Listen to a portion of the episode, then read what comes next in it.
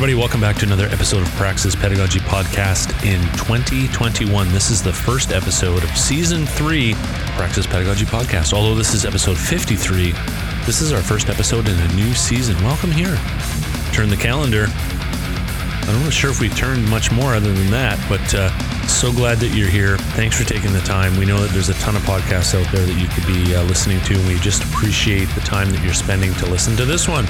We got a great episode for you. This is Rita Gower. She is the chair of culinary, bakery, and pastry arts at VIU on Vancouver Island in beautiful British Columbia. We sit down and talk a little bit about her past, how she got into the trade, what she's doing in her department, and specifically, we're talking about leveraging for diversity and the power of cohorts. So you're going to love this one. Sit back, relax, go for a walk, put the earbuds in, all that other stuff. Good deal. Thanks for taking the time. We'll catch you on the other side.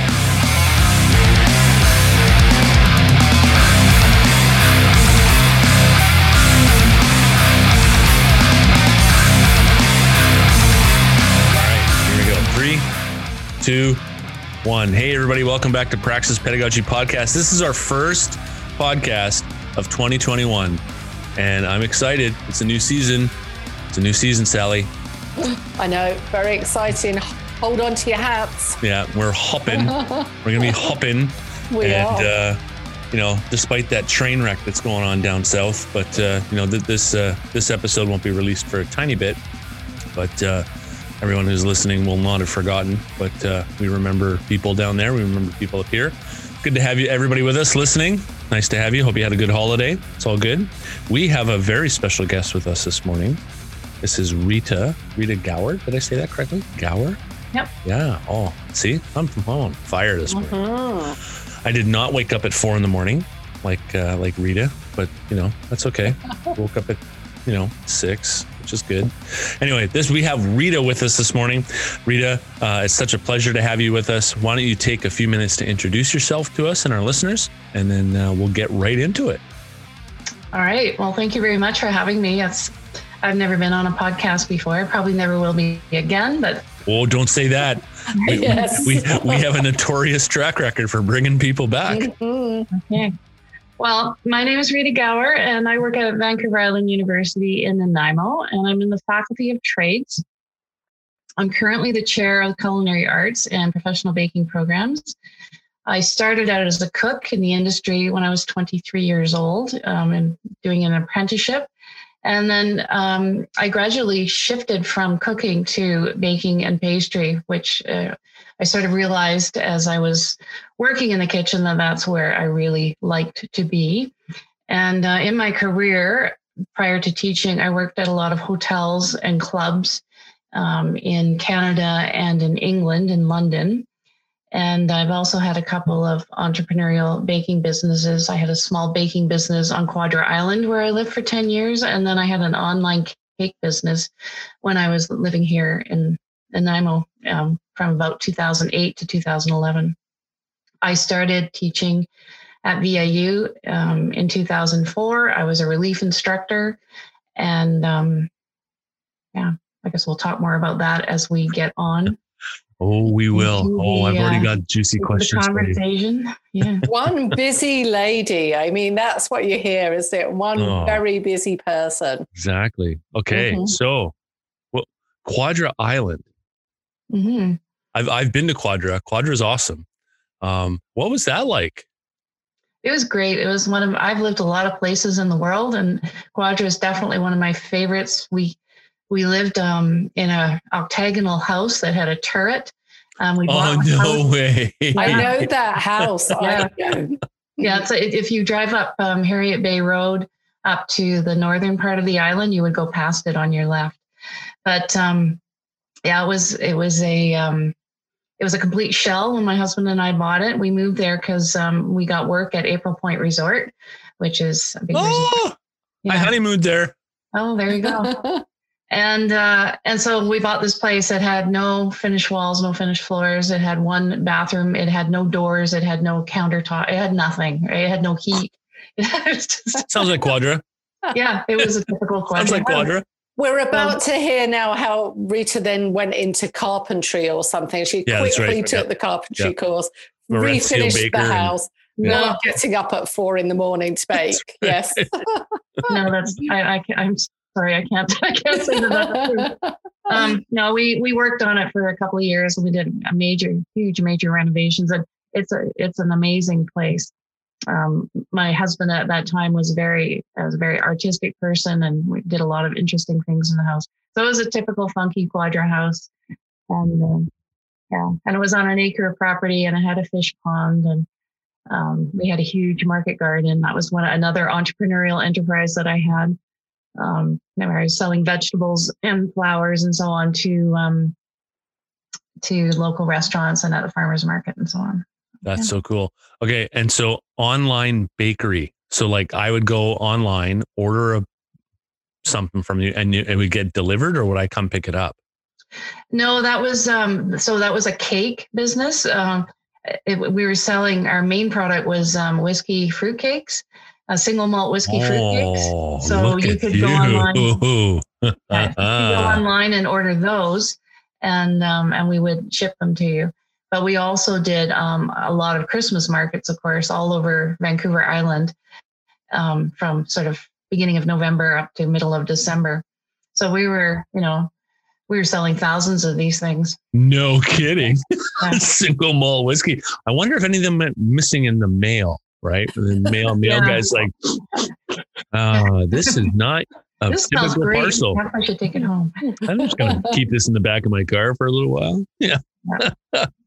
okay. What was the turning point? So you said that you you went into cooking first, and I know a tiny bit about cooking. My my uncle was a Red Seal chef, but um, what what was the turning point for you where you decided, okay, I want to get out of cooking and into baking and pastry? Because I mean, obviously they're they're in that broader umbrella of culinary, but they're two different trades, like vastly Yeah, they yeah they are, and and so I was working in uh, my apprenticeship was done in Calgary at the Westin under Fred Zimmerman, who was uh, at that time uh, in the seven what was that the eighties, the early eighties. He was a very um, well, he was one of the top chefs in Canada, culinary Olympic star, and all of that.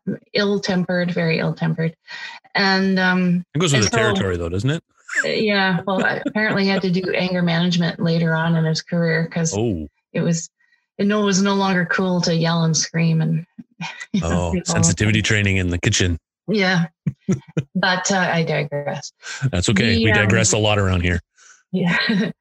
Yeah well so in a in a culinary apprenticeship or a cooking apprenticeship you go through these different areas. Like i worked breakfast for a few months. I worked on the line in the fine dining room for a few months. And um you know but the one area i really didn't get to in my apprenticeship there was the pastry department. And i was it just didn't happen. And i wouldn't dare ask you know chef zimmerman to can i can i go work in pastry? Because he was just what he yelled and screamed. And uh, so when I, when i went to uh, my husband and I went on a big trip around Europe for nine months, and we ended up in England. And we had working holiday visas, and we got a place to live in London. And and I worked in London for a couple of years. So I started out, you know, as a I got a job as a um, like a garde manger or cook in um, a nice place in uh, Piccadilly Circus, and um, and then you know they I asked them could I go and work in the pastry department after I'd been there for about six months, and so they said okay. And then the, that chef left, and we went. He took me with him and some of the other cooks, and we went to a, um, a high-end gambling club on Park Lane. And Oh, a high then- end gambling club? yeah, and it had like Park bun- it had, you know the bunnies, like the Playboy bunny type, you know, in their green velvet little suits. and- Sally's ears just picked up. Barclay Lane? Like, yeah, Park Lane, yeah. Park Lane, yeah. yeah. and and so I started in in the pastry department there. So they had like five restaurants in that establishment, all of which had you know pastry carts or dessert menus and so on. So I, that's where I really got into it. And then when I returned to Canada to Vancouver, um, I worked at the uh, Meridien Hotel, which had just opened in 1986 for Expo 86. So I worked there for a couple of years, and then I had my first child, and then we moved to Sooke and um, start we started working at the Sooke Harbor House. Um, Also been there. yeah, lovely place. And now it's all finished, of course. But Yeah. um, yeah, so and I, I worked in the pastry area there, and then another child came along, and then uh, then we went to Vancouver for a bit, and then up to Quadra. Wow. Rita, you have really been busy. I'm suddenly feel like I didn't really maximize my potential here. Could have been doing so much more. Wow, Oh man. we What an have busy lives. incredible, yeah, incredible journey though, Rita. And I mean, I, I know as we carry on with this conversation, we're going to draw on some of those experiences really because they have, you know, I've worked alongside you now for, um, well, probably since 2004. Um, and as you were telling your, you know, your story there, you haven't left these places behind because I've seen them actually come into play many of those influences in your you know your work at VIU. So I'm just going to sit back because I know Tim's got some great questions there for you, and and um, yeah, I'm. No pressure. I'll pressure. sit back. Yes, no, no pressure, Rita. So I, I want to go back and like, what's it like to have a traveling working visa? Like, does that mean you Yeah, just plunk, you plunk uh, down for a bit and Yeah, so that was something that Great Britain offers to uh, Commonwealth citizens. So, like if you're from Canada or Australia or, or one of the other Commonwealth countries, and so you know, basically, you can apply for it outside of England, and and that program this program no longer exists, unfortunately. Australia still has one, but um, What? not yeah, not wants to go to live in Australia? They got like everybody's dangerous animal and pet down there, right? Like nobody wants to live down there. Yeah, to Sorry to all you Australian listeners. I know I've got a few. Actually, I've got a few in Australia. Sorry, I'm, I'm interrupting. I'm just too excited.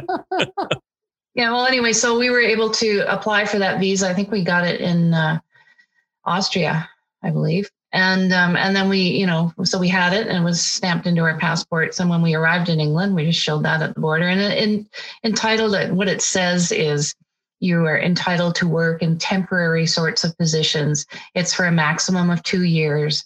And um, you're allowed to leave the country and re-enter again, you know, like if you want to go on a holiday or something. But it must be temporary sorts of work. They really stress that. But the reality was we could have done anything we wanted once we got through the border, which Wow. we did. Which we did. Yeah. That's amazing. yeah. Huh. Yeah, it was great. It was a great experience. That's amazing. That's cool. So, uh, tell us a little bit more about your trade because I know it's more than what we see on the stinking reality TV shows. Oh, I hate those shows. Yeah, I thought you might. Well, you know, I really like to, with all these types of shows, whether it's about cooking or singing or whatever, I really like to watch people do their thing and their craft, you know, and I really don't care about their backstory at all, you know, other than, other, unless it directly relates to what they're doing. So I, I, I don't like the focus of those shows. But to me, you know, in the trade, you know, either cooking or baking, it's really about, you know, being able to make quality products over and over again, you know, with a consistent outcome. And uh, you need to be able to work in a clean and organized and efficient manner and think about costs. You need to like being on your feet and being able to move quickly. And um, you have to be able to work well with others. You know, if you can't work well with others, you're sunk. So, you know, and I think you also have to be on the lookout for new ways of doing things all the time. Like every day, I see, you know, when I'm in the kitchens or whatever, I see, you know, a new way to do something or, you know, a smarter way to do something or a more effective way and so on. So you're always learning. There's that. And cooking has changed so much from, you know, and baking from when I started out to what it is today. I mean, it's just like light years of advancement. It's amazing. So, you mean advancements in in in techniques when you think of the whole molecular gastronomy thing um, just the the skills that people have you know if you look at cookbooks from the 70s and 80s you know and, and pastry books and so on and what people were doing they compared to what they're doing today it's just like the skill that people have now and and sort of the level of uh, accomplishment that's expected is Mm. is just you know the bar has been raised so much higher So, does that make it tougher for students who want to get into uh, the trade? They may not realize that that bar is so high, or do they even know that it's changed? No, I don't think they know. Yeah. Um, you know, they just come in and they start learning. And as long as they have a, you know, a competent instructor who can, you know, show them, um, you know, what's expected and how to do these things, I, you know, they, they just, it's just normal to them, you know? Right. I guess in some regards, it's no different than some other trades, right? Getting along well with others. Absolutely. You're, you're learning new stuff every day. You're going to learn stuff from different people, and then you'll be expected to put together your own toolbox of how you approach things and how you build things or how you approach difficult situations. So in that regard, it's not much different than no, in my own different. trade, right? I spent a very short time in the culinary arts department at VIU. We had a Christmas office party, and so we were set the task of preparing food, I think, for about 40 people. And it was a set menu, and we were all assigned our own specific dishes that we were to make. And myself and our dean, Glynis Steen, we were given the the we we were to make the Mexican tortillas, and I believe we had to make the salsa as well. But what really got me was the the harmony of everything that you're doing in line with these. I think there were maybe eight other groups of two, you know, teams of two that were also working to prepare all of this food. And to be an instructor in that place, I mean, the instructor that worked with us that day, uh, Jenny Harrison, I mean, she she had us all there. Not one of us had any experience in this kitchen. I mean, it's quite it's orchestrated in a way that is there is this harmony throughout the kitchen in order for all of this food to come to fruition all at the same time. Quite remarkable. Mm-hmm. Yeah, I remember my uncle saying that it's it's almost like conducting an orchestra, right? Mm-hmm. Where you have everybody doing their their thing, and certain people are really good. They have their own little specialty, and they're in their niche area. But you're still responsible for making sure that whole kitchen runs harmoniously. And he he was in a couple restaurant situations too where he he's he would often tell me it's not just the back end you got to take care of the front end too and you have good people and all that other stuff but you know they're really balancing the whole show is that does that ring true for you rita in your absolutely. experience yeah. absolutely and that's a good analogy you know conducting an orchestra because the chef, the chef or the sous chef or the instructor has all the whole thing in their head and they're watching it being executed and tweaking it here and tweaking it there and to me, one of the big differences between a student in in our programs and somebody who's graduated and is now out in the out in the industry is the ability to shift from that student mindset, which is I'm working on this thing right in front of me, and um, I'm not looking over here to see what that person's doing, even though I'm going over there next week and we'll have to do that thing. but they're just like so and but you know as they get better and more confident they start to look up and look around and realize that actually i need to be paying attention to all these things. I can't just be focused on my little part here um, because that doesn't work in a yeah kitchen. for sure. So what drew you to teaching your trade? Oh well that's a story. Um, Okay.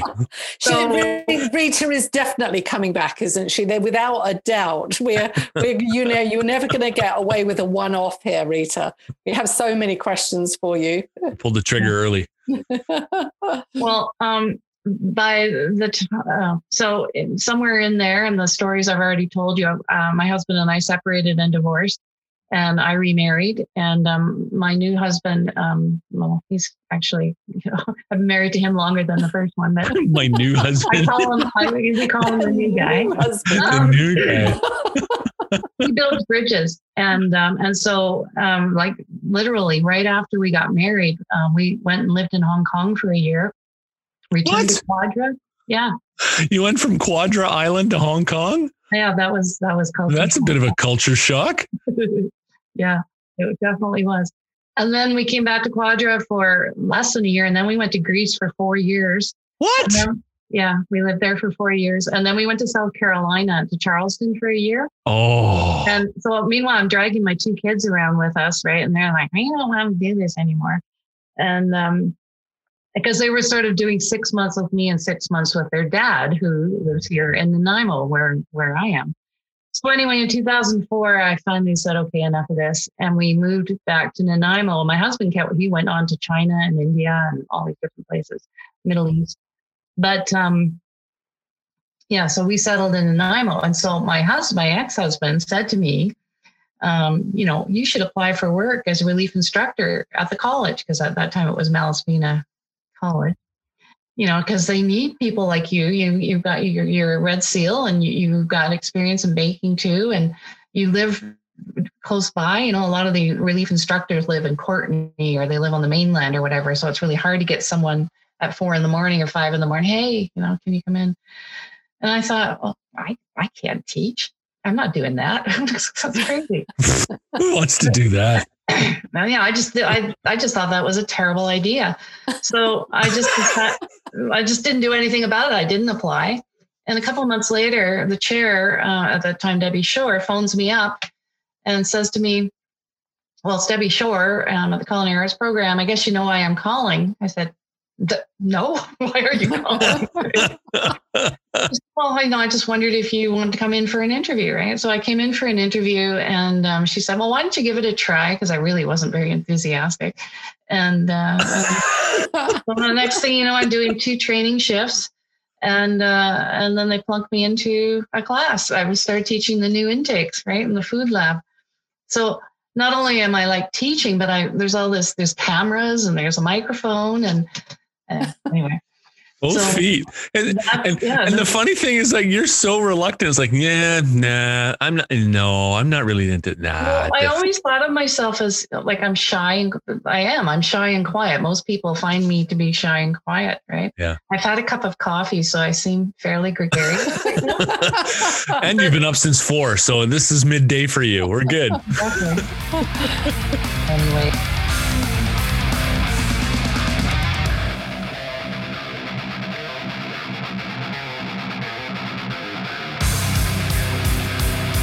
Yeah so that's how it happened. wow. Yeah. so what's been how's the evolution of your of your trajectory from when you first started to now? Like uh, I, I i often think like what's it what's it what's it mean to be an educator for you? And and it's more than just educating there's facilitating and all of that involved with that but what's that what's that mean to you? How's that evolved for you since you started? Well i knew nothing you know when, when i started back in those first days you know, I, I was given a curriculum to teach, but I really had no idea how to, uh, other than, you know, no, you know, cut it like this, not like that. I had no overarching philosophy for teaching and whatsoever. I mean, I, I just couldn't have been more ignorant of the entire process. And um, yeah, so I, I, I guess enrolling in the um, PIDP program, you know, the instructor's diploma program at VCC, was helpful because it sort of introduced me to the idea of you know you have learning outcomes and you know by the end of your course what can your student do and what do you hope that they're able to come away with and that whole type of thing. I mean i just i just didn't have a clue. So doing the pidp program really introduced me to all all those ideas. And and very gradually i started implementing them in um, in what I was doing. But my issue was is that I was a relief instructor for 15 years, so I was constantly stepping into other people's shoes, right? So you know, I'd step in for you know so and so sick, they're off for two or three days. I teach their program for two or three days. I go in to look at what they've got. Well, usually they had nothing or almost nothing. It's all in their heads. So you know, I had to like I really spent a lot of time. Um, just winging it because there was nothing there for me to grab onto, you know? And then, so that continued um, up till 2011. And then um, Martin Barnett, who is the uh, chair of baking, um, gave me a chance to do, to teach um, an introduction to baking course um, for people who were um, sort of chronically underemployed, if you will. So I had some some young people in there. I had some people in their 30s and 40s, and you know they were all on EI and um, had, having lots of trouble finding work. So it was a three month program to you know give them some basic skills to get entry level jobs in the banking industry. So uh, that was my first experience of actually designing my own course and teaching it, and uh, that taught me a lot, right? And um, and you know it, you know I look back on it and it was uh, I'm sure there were many things I could have done much, much better knowing what I know now. But you know, it, you know, it was so good to be able to um, develop something, deliver it, and see the results. You know, and I just after years of sort of jumping in here and there, and you know, it was it was really nice to have that experience from start to finish, and that kind of solidified things for me to some degree. So that was 2011. Then I um, I started getting longer stints, you know. So, you know, Martin Barnett, you know, he he took two um, three month sabbaticals. He went to Australia once, he went to Europe once. So I filled in for him, you know, for three months at a time. So, you know, nice long stints like that are are really helpful to sort of, you know, get your feet under you. And um, and then, you know, I started getting more regular um, types of postings in culinary as well. So you know things got a, got better in that way. And then at the same time, I joined the um, Teaching and Learning Council that our uh, teaching center um, had. And so I was with them for three years, and that was also really helpful. They did a lot of professional development for us, and um, excuse me, and they you know just i did a lot of presentations i did a huge number of you know presenting to different parts of the university and you know a lot of academic stuff and um, you know took part in a lot of the seminars and um, presentations that they would put on annually and, and so I'm really into that and then in 2015 i also had started my master's of education which was okay. life changing mm-hmm. and um, Where, where'd you go for that VIU. I just went to a different building. Okay. Keeping it local. Yeah. Well, um, Sally had inspired me, right? Because, you know, I knew she was doing her, her master's at that point, and but she was going to SFU, and I just couldn't imagine, you know, the ferry trips. So I hadn't really done anything about it. And then I heard that um, the Masters of uh, Educational Leadership was um, looking to take instructors, you know, with prior using prior learning assessment because I don't have a bachelor's, I have a diploma, you know, and I did take a whole year of first year university courses back in the uh, 90s, but no, no bachelor's.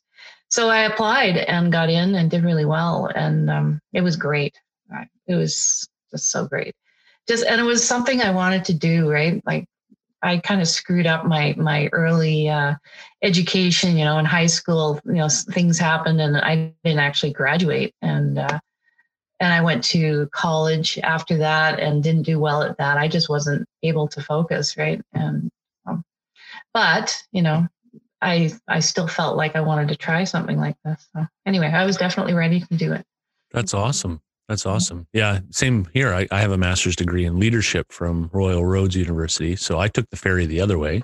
Yeah. And um, and again, yeah, life changing. I mean, I think that's actually the their stinking motto, where it's life dot changing dot right. But I don't I don't think it matters. Well, it probably does matter, but I don't think it matters too much where you go at that at that point. Like as an as an adult who has tons of life experience you've done a red seal trade so it's not like you haven't been to school. You, it's just looked different right? You, mm.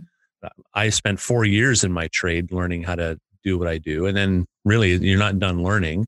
No. and then you're in this whole new environment and learning new things again and then you go to a master's degree and it's almost like and especially if you really want to be there like it's just a whole it's a whole new world and and yeah yeah i totally oh I'm not. I think as well, one of the great things is because I know, I mean, the reason I went to SFU, because I think it was about 20 years ago that Jeff Maddock Jones, um, dear Jeff, who's no longer with us, but he was one of the the you know profs over at SFU that said, "Hang on a minute, we're missing all of this, you know, this opportunity of having this diversity in our classroom and and mm. recognizing the the educational backgrounds of tradespeople. So I know he was instrumental in, in putting in that clause around non-traditional learners.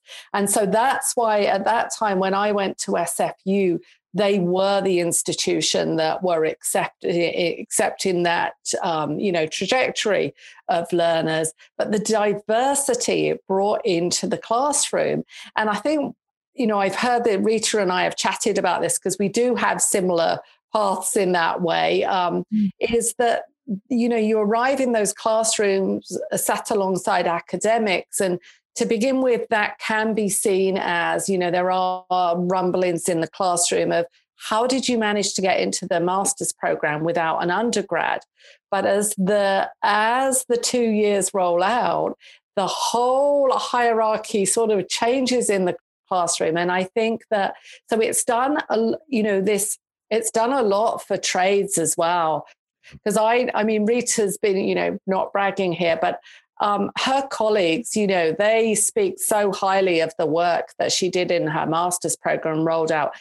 And that's across the university as well. So I think that um, it's beneficial to everybody that's there in those cohorts.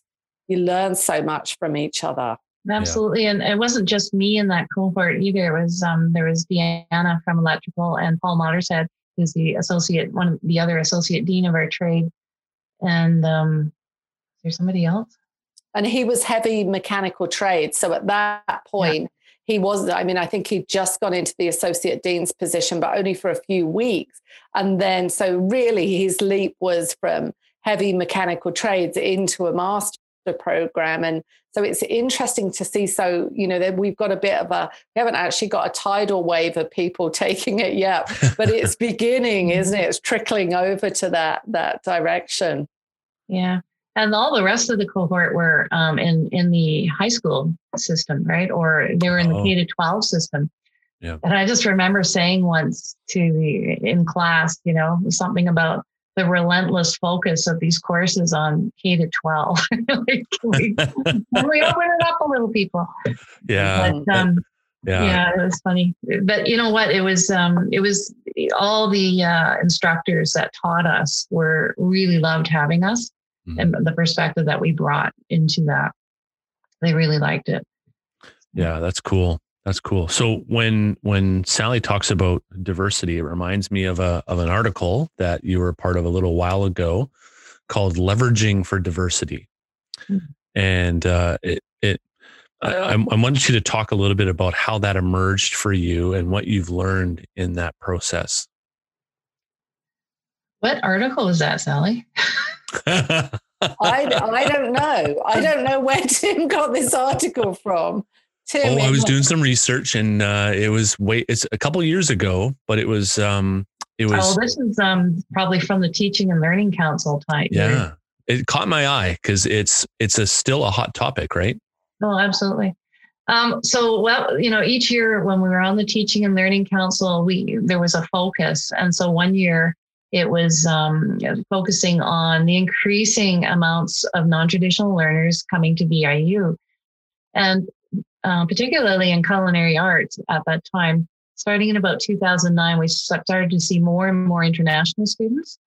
At the same time, we were seeing increasing waves of um, students with various sorts of disabilities. So, lots of people on the autistic uh, spectrum, um, lots of uh, mental health issues like anxiety, which has just become like like an epidemic, worse than the COVID thing, and um, and you know, and then there were indigenous students who you know had various sorts of struggles and so, you know, if, if I looked at my time of teaching from 2004 when I started to 2009, I would have said that the majority of students were more or less traditional learners. They were from our local catchment area. They, you know, had sort of traditional types of backgrounds, and some of them did better than others. But there was not there was not this um, there was there was no sense that the overwhelming uh, majority were, had some sort of struggle, or at least not that I could see. But then that all started to shift in 2009, and just got more and more different as time went on. So by the time I joined that council in 2014, I guess it was. Um, international students were really making an impact on the entire university.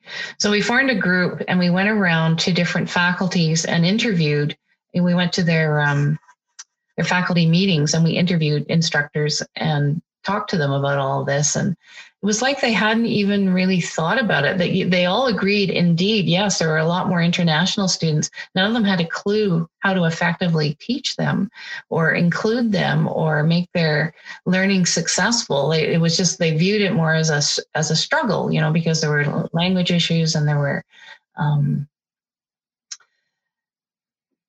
uh, culture issues, you know, the, the students, well, you know, students are lonely, they're homesick, they're, you know, all these different things. They have no uh, support, and and plus they can't speak the language. And um, anyway, so that that just all manifested as students who were struggling, and you know, the instructors had no idea how to deal with it. They didn't feel supported by the administration. And at that point, that was, you know, international students were sort of seen as, you know, a, a, cash cow without any thought given, in my opinion, to how to properly support them and the instructors who were teaching them. So we sort of went on this gathering, uh, fact finding mission. And I think out of that, that's where that paper came from, which I really have no idea of, or have no uh, memory of writing. I've written a lot of stuff since then. We're glad Tim I, found I, it. What's that?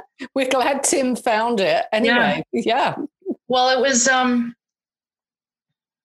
so it became about um how, how do you how do you deal with all these issues, right? And um, I think for me, um, and this was part of my thesis too, you know, the, the light bulb went on when I realized that actually nearly everyone has some kind of issue right? It, some are much more obvious than others. Sorry, I shouldn't laugh, but it just sounds so rings so true today. It's like yeah, we all have our issues. Sorry, yeah, I just and, and, some of us are better at dealing with them than others. Some of us are yeah. better at hiding them than others. You know, yeah, true. But true. but the fact is, um, if you put supports into place for you know, and it's like you can't put, I, I'm going to teach this way for someone who's on the spectrum. I'm going to teach this way to someone who's I got English as a second language, but you can't do that, right? So you've got to go back to and find some basic ideas that are going to help everyone, and um, and so that is why, um, you know, that idea of leveraging for diversity and putting these plans into place and these ideas into place will help everyone,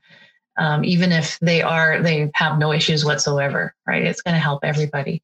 It just it floats all boats, you know, rising tide floats all boats, or whatever that saying is. Um, and I and I feel like in my thesis, like I, you know, that was sort of the beginning of it, that leveraging for diversity. But in my thesis, I really honed in on that and realized that the very best way to support students, particularly in cohorts, is to build a healthy cohort. Cohort, because cohorts are a great idea, right? Like people, you know, travel together, they learn together in a group, they move through programs together, and they can, you know, support each other. But if you don't take care to create a healthy cohort at the beginning of the program, these cohorts, you know, by month nine or 10 can become quite destructive, you know. So some students, you know, they're gossips or they're, you know, they start talking about other students. There's little cliques that form and so on. And so I realized that cohorts are great. Cohorts are preferable to just having individual students going on a, a, a learning journey through various courses in a program. But it's important to build a healthy cohort. And um, I know in my master's program, the first weekend that you know we went on the Saturday and the Sunday to class. That first weekend, that's all we did was learn about each other and agree on how we were going to um, behave towards each other and the kinds, the kind of class um, we wanted to have. You know, and the kinds of um, behaviors that were going to be acceptable. And we like literally wrote a rule book. And I just was so impressed that they would take two whole days of our master's program to do that, you know? And as time went on, I saw how valuable it was because we always held to that standard of behavior, you know, through two years. And um, and so, of course, in in our programs in, in culinary and baking, um, we have cohorts And uh, in baking, I had the opportunity for the past four years to build very strong cohorts. And uh, and you know we spent the first week of orientation every day, spending you know 45 minutes or so figuring stuff like this out through various methods. And uh, and it worked really well because in baking, you know, it's the same group with only two instructors for 10 months. And I had seen in the past how fractured they be- could become and it, it, you know by the end people were so fed up with each other and you know so i just thought well we can do better. And um yeah so i it was really great to sort of have that that revelation and then be able to put it into practice and see that it actually does work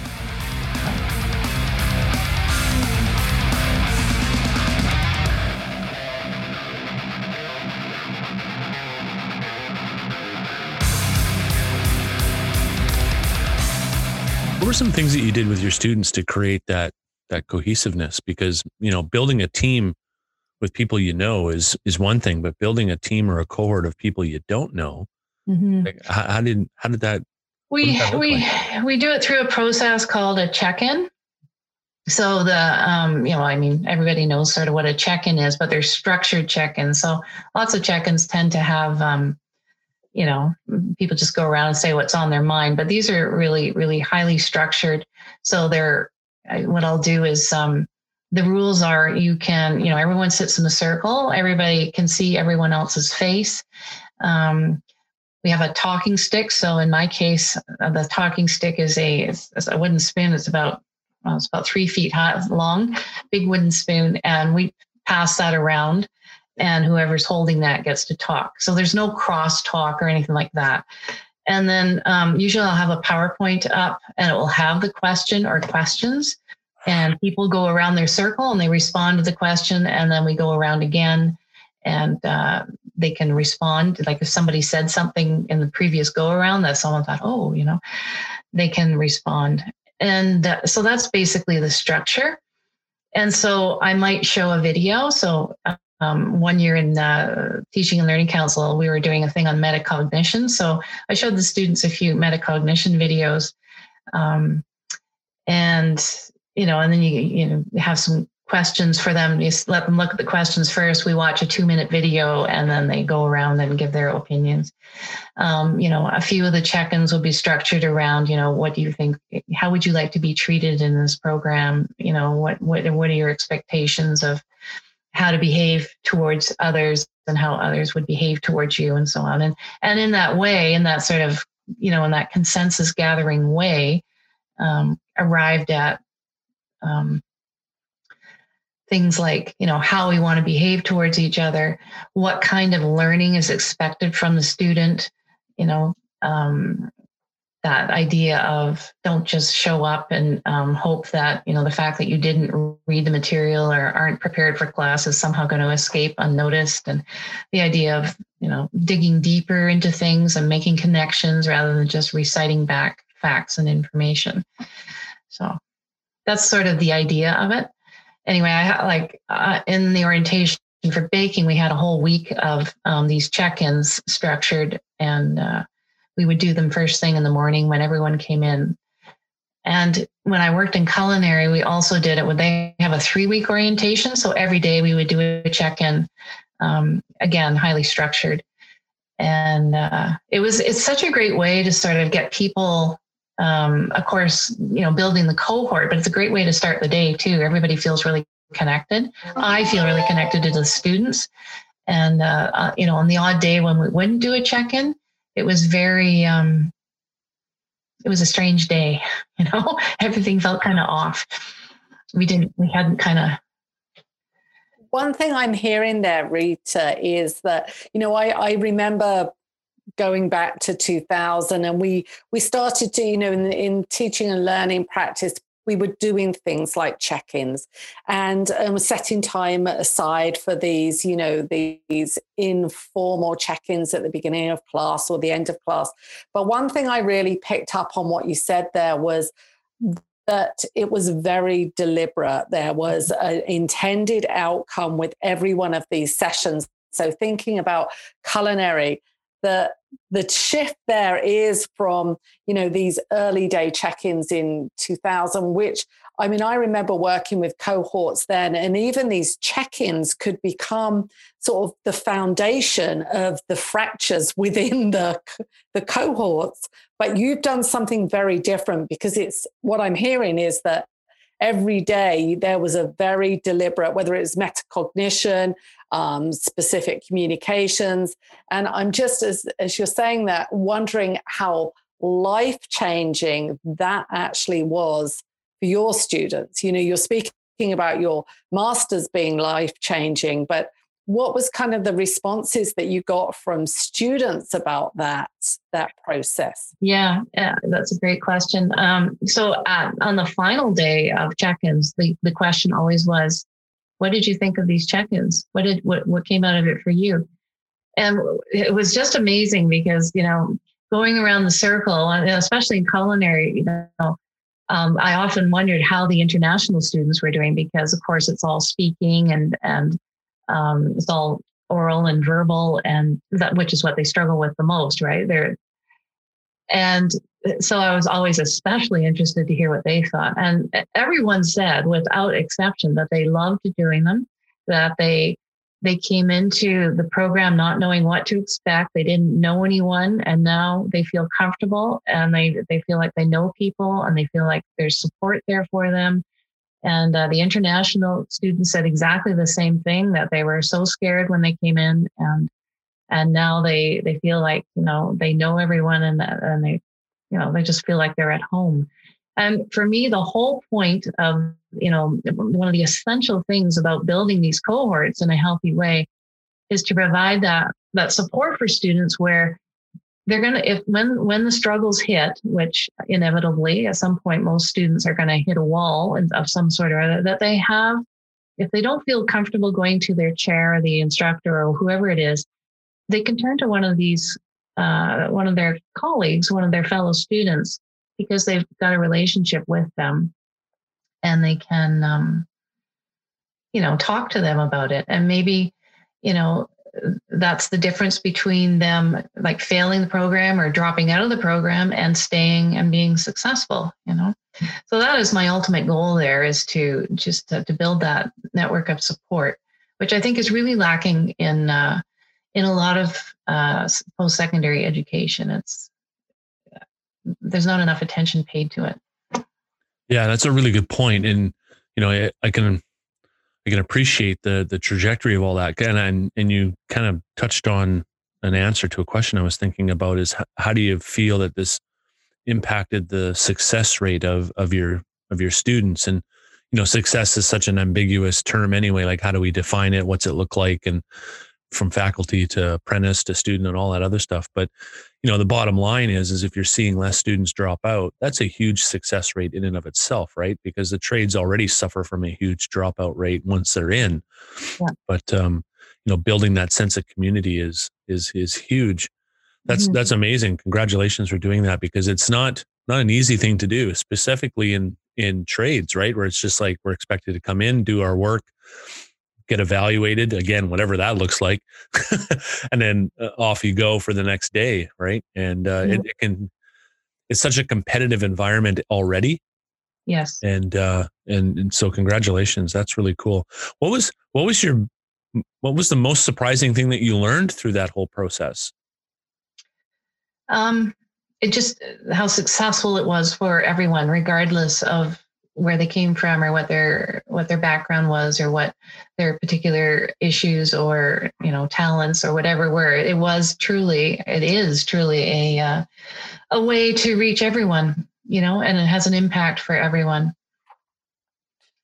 Um, Rita, as you you're talking your way through this, I'm actually thinking about um, I know at some universities in the United States, they recognize that for a student going into an undergrad degree of having four years, and it's not a cohort based four years, they created this structure within the university where you went into it's kind of like a pod, I guess.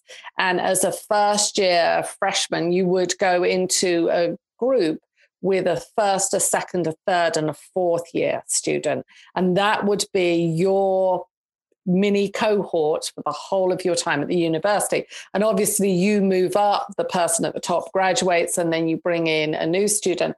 And they had incredible success, and, and the attrition rate really shifted significantly. Mm-hmm. And I mean, it's what you're t- sharing with us today. As, as you're talking about this, I'm thinking about how many opportunities there are for this kind of implementation of building this cohesiveness with a, with students. And and I think it it probably resonates with me because as you know I've just had the loneliest longest journey ever within a PhD program. And why why would we do this to people? But um, I am thinking about the same way as we're saying the, the strength within the master's programs has actually gained something from opening accepting trades educators in there. And and you know the diversity we bring there but also these ideas how they could be adapted to our undergrad programs and oh yeah, yeah. absolutely. Yeah i think we're um light years ahead of academic programs, honestly, in terms of you know things like that. Yeah, that's that's a good point. Um, interesting with the cohort thing too, because it goes back to what you were saying earlier about you know when you're in a kitchen, one of the best things that you can do is in, in skill and gaining a skill is working with other people, yes. and here come these these new students into a new environment, taking a, a, a, they're being exposed to new things what better place to start that that that exposure to a team environment and having to work with other people and especially through barriers one a big one like language right mm. and um so the very very interesting i'd be i'd be curious to know how that impacts their trajectory through their their apprenticeship and even into uh their their journey person status and when they get out and start maneuvering around in in in the industry. That that would be an interesting long term study. But I'm a nerd mm. that way. So one one little little snippet here that Rita hasn't really got to yet because of course we've got so many interesting questions so many things we want to talk about but i happen to know just in case rita doesn't bring this forward today and just in case we might encourage her to come back is the incredible things that what rita's telling us about today that she implemented in her face-to-face classroom but i happen to know that you've actually been able to do that rita in the asynchronous environment when we worked through the pivot, you know, way back in that old 2020. Um, and we probably don't have time to dig into this today, but I know that you've done a lot of work in, um, you know, building the similar kind of community in that same sense within your asynchronous classrooms. And um, with just with the sharing out of your LMS, which has been great for other faculty to explore. But I don't know whether you want to take a few minutes to tell us a little bit about that. Yeah, um, well, we've been so lucky, really, in uh, in our experience with, with COVID, in that we were able to go back to seventy percent face to face. So um, we didn't have to rely exclusively on the asynchronous environment to create community. Um, but we do um, I don't know that I've done that much uh, creating of community in the asynchronous environment. I've made a very clear learning path for students, which builds up to, um, you know, once they've learned, the, you know, experience, gone through the material and done some assignments to sort of help them manipulate the ideas and concepts that they've been exposed to we meet in a zoom session and then they work together in breakout rooms and in a large group to you know further develop their understanding of the um, of the concepts that have been presented in that module. Um, i think you know back when we were completely online face to face or sorry completely online after covid struck in march last march um, we met every day and the students were so grateful to be meeting. It was like you know the rest of the time i think they were just sitting on a couch. They were oh, we're so glad to see everyone ah, you know. But um yeah i for me like the asynchronous part has been more about making sure that things are super clear um, for a uh, a learning path.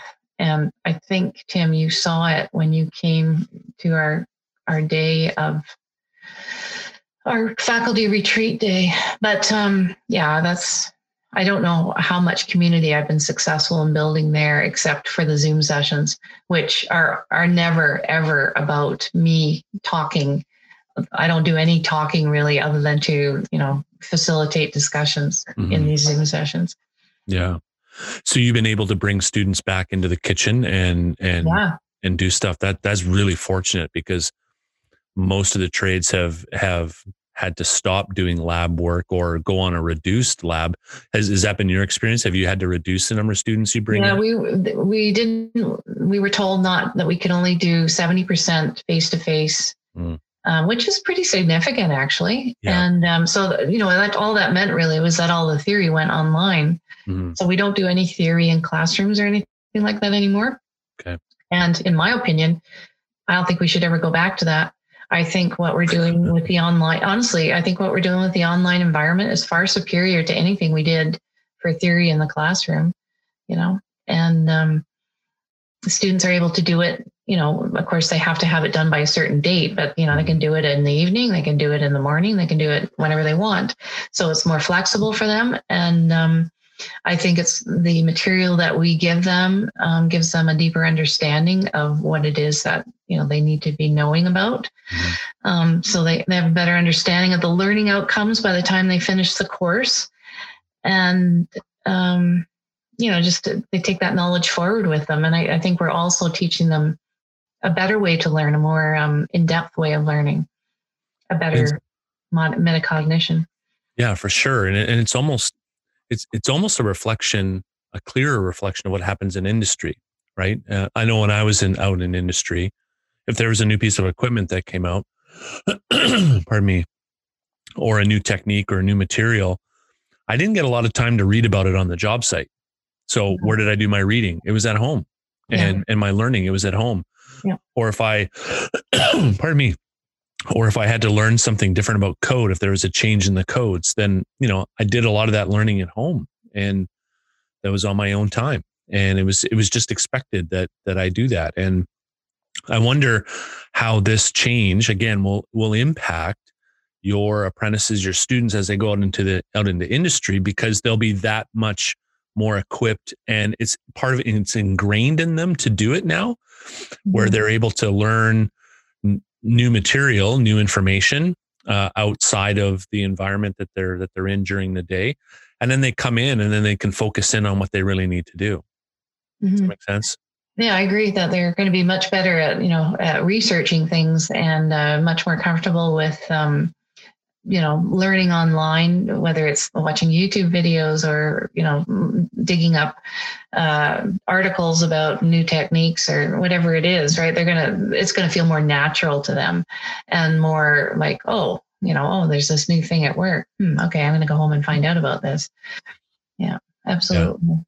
Yeah. So what, what have you learned personally over the last couple months since we've pivoted and you know we've kind of settled into a, a, a new chaos um, it's interesting because I, I kind of look at it from an administrative point of view too. And um, I, one thing I, I know is that, um, you know, teaching theory to students who've just spent five hours in the bakery and they got up at four o'clock in the morning, they they all, you know, without all of them, even the ones that really are trying to make an effort, it's all they can do to stay awake, right? Sure. They sit down after you know six hours on their feet and they're tired you know they're physically tired and um and so you know you're talking to them or you're showing them a powerpoint or whatever and they're all like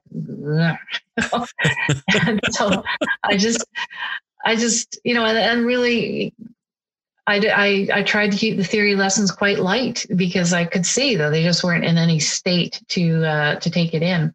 So I love the idea of doing things online. Um, it's all there for them to do when they're feeling up to it. You know, they go home at the end of their six hours and uh, you know have a little nap, and then they get up and go do a little bit of theory online. You know, they're refreshed and they've got a cup of tea and they're in their home and and so on. And um, I'll, I'll never go back. I'm, I'll fight tooth and nail never to go back. but uh, and the other thing from an administrative point of view is the space factor, right? So if you're not taking up classrooms, um, delivering theory lessons, suddenly you've got space to to deliver other types of uh, programs or other facets of programs, and uh, you know that's a growth opportunity, right?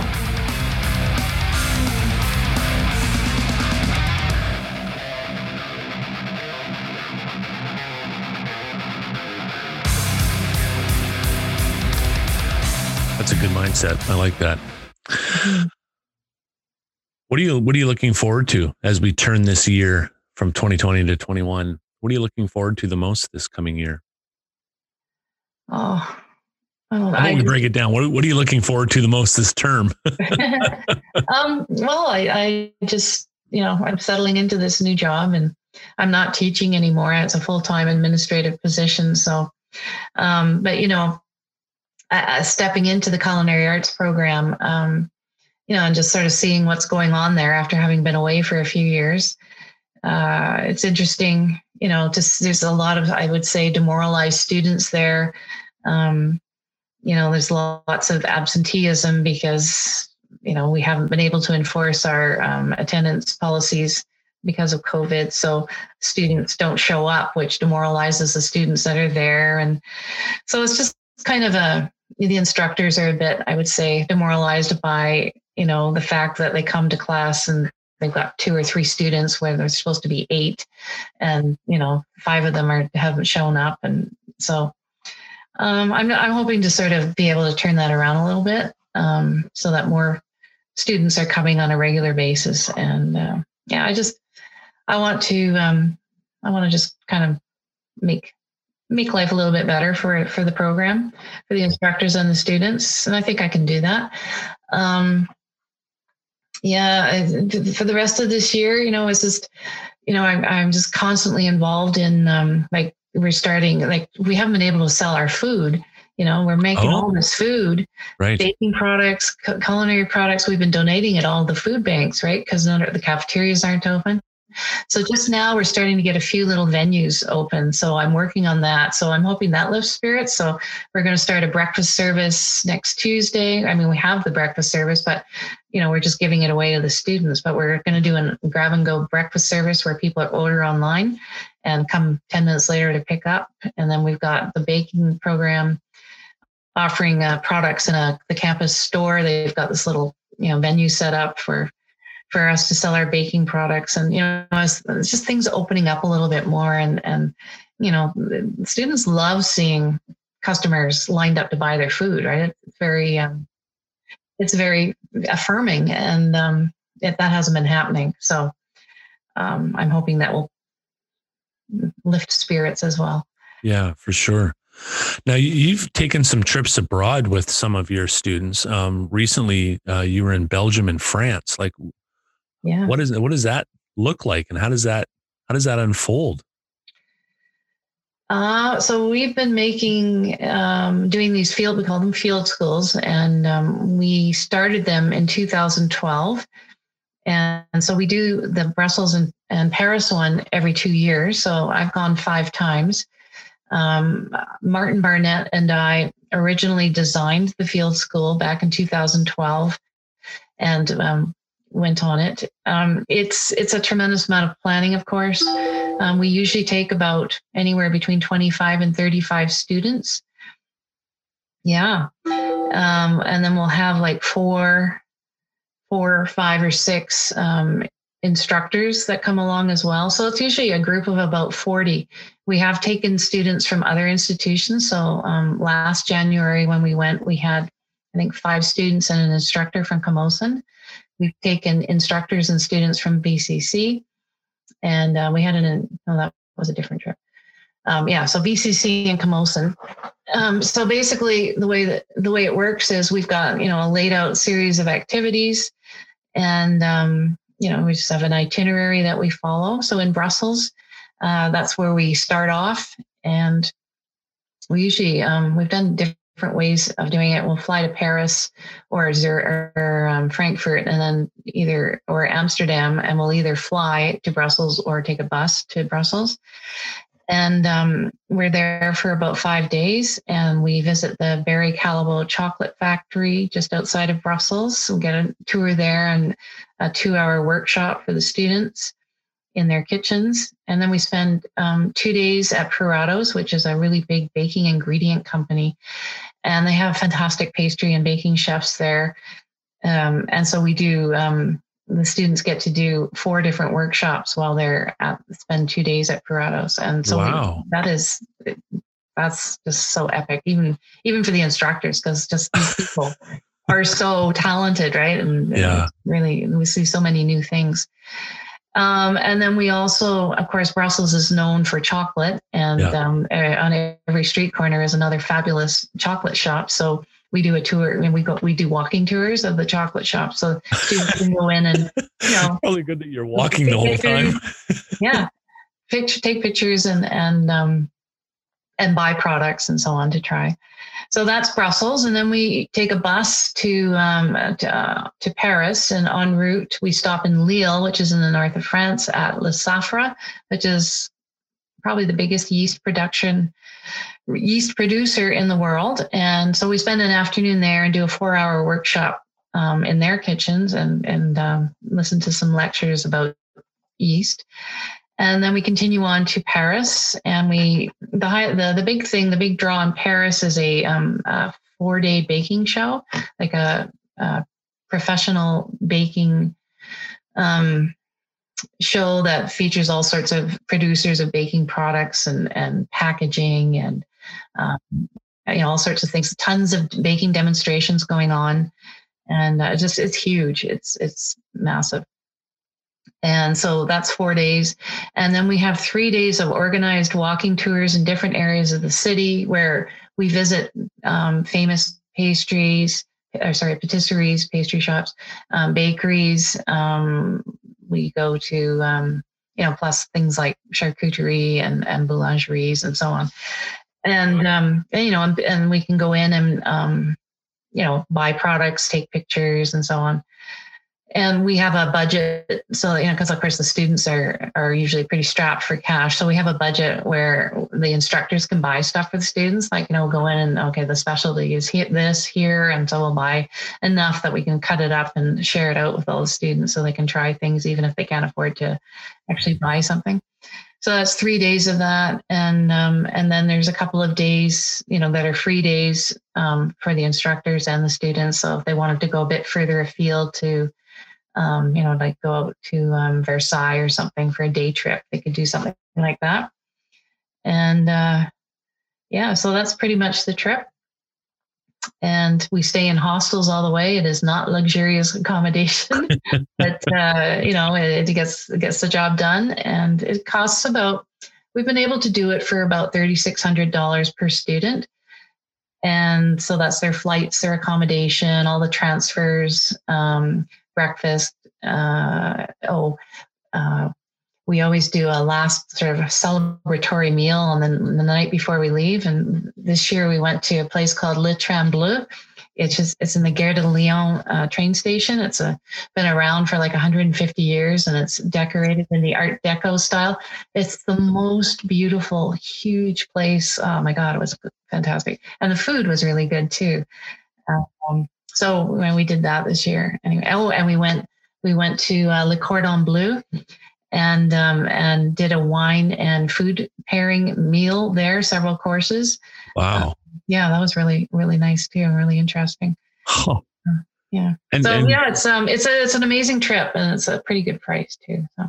And obviously with COVID, you won't be doing that this year, but you know, is that something that you would do every year or every second year? It's it's every second year. And before COVID, we were sort of planning on doing a trip every year because now we've gone twice to um uh what you call it to Italy to um Florence and the areas around Florence. And so we did that. Um, we would have gone there this January or this February or whatever, um, but we couldn't. So yeah, yeah. Um, oh my and that's goodness. a more culinary focused trip. Sure. Mm-hmm. And you're gone 10, 14 days?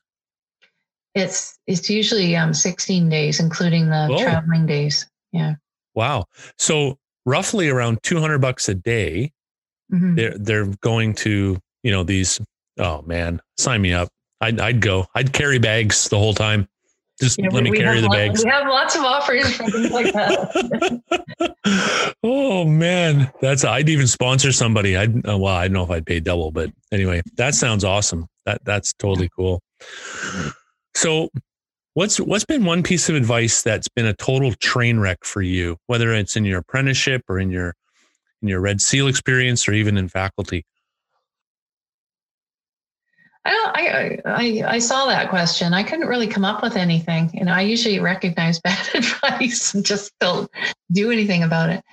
But um, yeah, I don't really have a good answer for you on that one. Well, that's okay. That, that's a good thing. so let's flip it around. What's been uh, one piece of advice that's been uh, a total game changer for you? You should apply for a job as a relief instructor at VIU. yeah. Yeah. Yeah. That, that's I I, I want to dig in not not now, but it'd be interesting to go back and talk about your interview experience because it didn't sound like like you know you were too excited about it and it was like ah well it's here and you know I, I remember other people from our departments would be like they were dying to get in and uh it's just like how did they get your phone number like just phone you up out of the blue and go yeah we we've heard Oh, about you my ex my ex husband gave Debbie my phone number. oh okay yeah by the way, I'm his supervisor now because he still works there. oh really. Don't tell the union. Don't tell the union. Well, that'll be a whole new conversation for a different episode. Yeah. Oh, mercy. That's good. All right. Well, uh, Rita, we really appreciate you taking the time to be with, us on, on our podcast. And uh, I hope it's been enjoyable for you. And uh, I'm sure there's a, there's another episode down the pipe just waiting for you to, uh, to come and, and take part. Uh, we do a fab five at the end just to kind of get uh, a little bit, uh, I don't know, to let people get to know you a little bit more. Although this has been a great episode to do that, but um, five quick questions. They don't have to be quick answers, just five quick questions, and then uh, that'll do it. Are you ready? Yep. Okay. Favorite food? pie, any kind of pie. Pie. Sure. I Yeah. love pie. Oh, that's that's good. Favorite movie? Favorite movie? Well, I have a, I, I don't know, but I have a favorite show, TV Okay. show, um, Yep. uh, The Handmaid's Tale. I really like that. Oh, decent. Looking forward to the next series, the next uh, series of it. That's very good. Favorite band or genre of music? I listen a lot to uh, Eva Cassidy. I don't know if you know who she is, but No, I don't. well, she she's dead. Um, she died back in 2006, I think, and when she was only like 24 years old. But she, or maybe she was 26 years old, but um, she had cancer. Oh, But she's a, a jazz. Well, I wouldn't say that. She's kind of a genre-defying singer, okay. and um, and she she sings all sorts of. She sings blues. She sings gospel. She sings jazz. She sings Nice. standard. She sings, and she has the most beautiful voice. If you want to sort of hear the ultimate Eva Cassidy, just Uh-huh. just uh, listen to Eva Cassidy singing "Over the Rainbow" on YouTube. Like I, it is the definitive definitive version. So beautiful, Okay. That's Yeah. cool. Eva Cassidy. Eva Cassidy. I'm writing that down. I'm going to check that out. What's your favorite go-to tech right now? Whether it's an app or a piece of equipment, what's your favorite go-to? Well, I got a new Apple Watch. I got an Apple Watch for my birthday, so I'm oh, playing around with that. Kind of um, it keeps telling me to breathe and stand and all these. Leave me alone. I forgot to put it in. I forgot to put it in sleep mode or whatever it is one Yeah. night, and at like four in the morning, it goes. It's time for you to stand. I was like, Yeah, go me. away. Yeah, go. And, and now Apple knows exactly where you are 24 hours a day, seven days a week. Yeah. Well, I don't go very very interesting places. So. That's awesome. Uh, most influential person in your life? Well, that'd be my mom. She was, uh, she, uh, when I was 12, my father died and um, she was left on her own with five kids. And um, she went out to work and she got her um, her CGA, her Certified General Accountant designation by the time she was 50, and my dad died when she was 42. And then she went on to become um, CEO of Clark Freightways, which is the largest refrigerated trucking company in BC. And um, she worked, you know, until she was 85 years old, or and even dabbled a bit after that. She just died actually like um, a week before COVID hit. Um, she, yeah, but I mean, really, like time, her timing, as always, was impeccable. And uh, yeah, so you know, she always encouraged me to sort of stretch myself, and and um, I, you know, she was so proud of me when I got my master's. She was just beside herself. She threw a huge party for me and came to my graduation, of course, and just was so um, so proud to because I was the first one in my family to get any kind of um, post secondary degree, and um, yeah, so yeah, definitely my mom. That's very cool. Mm-hmm. Very cool. Great. Well, Rita, thanks so much again for being a part of the show. It's been fabulous to have you here. We will reach out to you again and uh, and bring you back because there's there's a ton of more experiences, and we didn't even get to talk a lot about pedagogy and how you uh, have grown in that area. But uh, maybe we'll bring you back to talk about that. Well, I'd love to come back. Thanks for having me. It's been really it's been fun. That's good. How's your first experience of the podcast? I think it went okay. Yeah, I think it went fine. okay, good. You've been laughing a lot, so that's a good sign. Yeah. All right.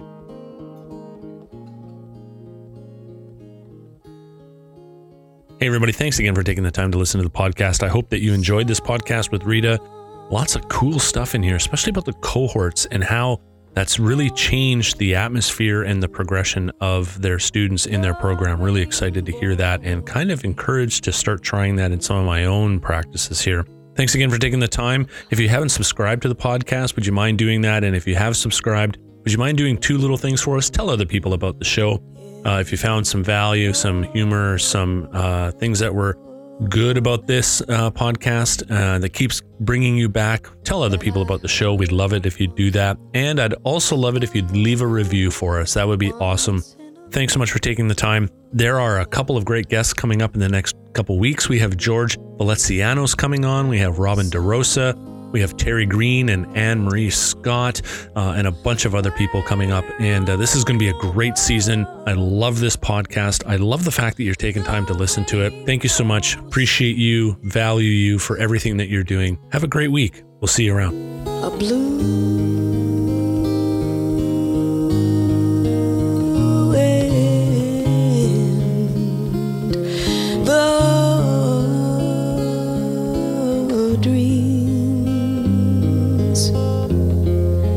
That you dare